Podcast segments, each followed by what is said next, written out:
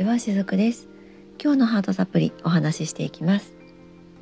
えー、今日はですね選択に迷う時っていうタイトルでお話ししたいなと思います。どうぞ最後まで聞いてみていかれてくださいね、えー、先日私のお客様にですねちょっとこんな風に聞かれたことがあったんですけれども、まあ、その方、えー、とある方のところに、まあ、お店にですね行こうかなと思っているんだけれども、えー、行ってもいいだろうか行かない方がいいだろうかって、まあ、そんな風にご相談をいただいたんですね。でちなみにそのお店っていうのはこう物を売ってるとかそういうところではなくって、えー、どちらかというとその体を触るそういったお店だったんですね体を触りながらケアしていくようなそういうお店に行こうかどうか迷ってるっていうことだったんです。でその方はそのお店には、えー、行くのが初めてで SNS で見つけてそこに行こうか悩んでるっていうことだったんですけれどもそういうふうに、えー、ご相談された時に行った方がいいよとか行かない方がいいよってそういったレベルではお話はしないんですね。でこれはそのなぜかって言いますとあの、まあ、そもそもそういうふうに自分がこれから、えー、行動を起こす時に迷った時のその選択をやっぱりこうね他者に委ねてしまうっていうのはそこにこう依存を生んでしまうのでそこの部分でのお答えっていうのはしないようには私も気をつけているんです。だけれどもやっぱりそういうふうに、えー、自分がこれからどう行動していくかっていうのを選択できない時ってやっぱり誰にもあると思うんですね。例えばこう気力体力とも落ちていてだからこそそういう時って自分がこれからどうしたらいいかなってそれすらも決められない時ってあると思うんですね。だけれどもそういうふうにこうこれからどうしていこうかなって、えー、行動していく時に迷った時何を選択したらいいか迷った時そういう時っていうのはもうちょっとでも迷いがあったらそれを選択しないっていうのが私は一番いいのではないかなって思っていたりします。もうですねその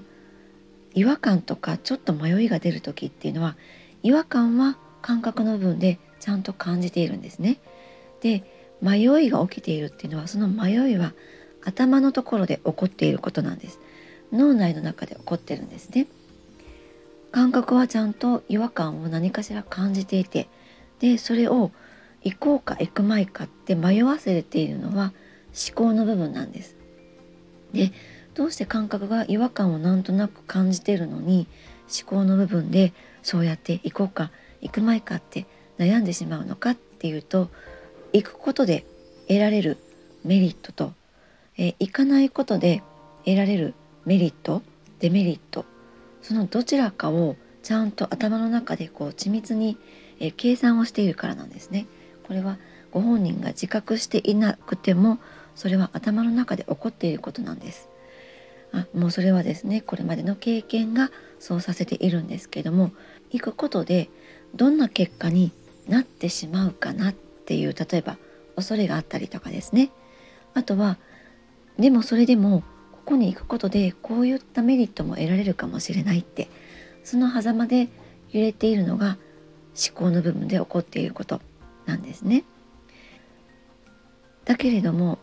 私いつもお伝えしているんですが一番大事にしてほしいのはやっぱり感覚の部分なんですね。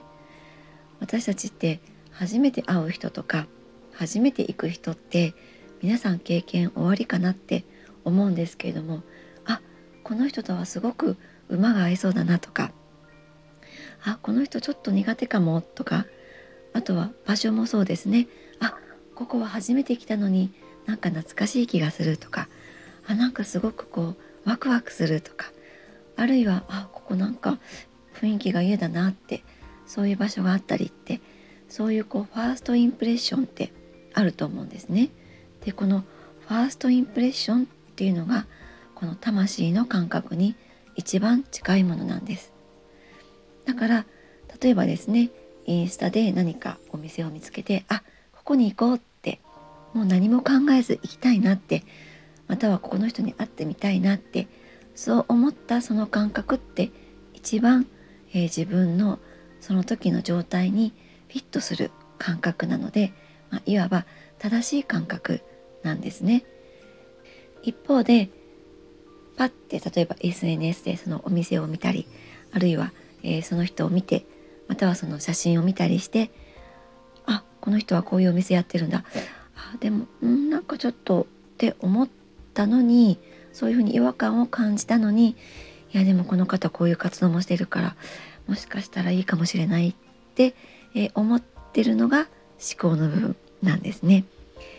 ちょっとねこの思考と自分の体が感じる感覚ってすごくね一瞬で起こることなのでそれに気づけることってなかなか難しい時もあったりするんですけれどもまずはですねその違和感とか迷いが生じた時っていうのはもうそれが答えなんだっていうふうに思っていただけたらいいのではないかなって思います。迷って自分で答えが出せない時っていうのはもうそれが答えなんですね。結局これをこう反対側から見てあげるとどうしても自分が行きたいと思ったら人は動くと思うんですね。でも何かしら自分にこう迷いがあってブレーキがかかるっていうことはもうそちらの方が答えっていうことも言えたりするのではないかなって思っていたりします。はい、えー、今日の配信はいかがでしたでしょうか？今日も最後までお付き合いくださりありがとうございました。しずくでした。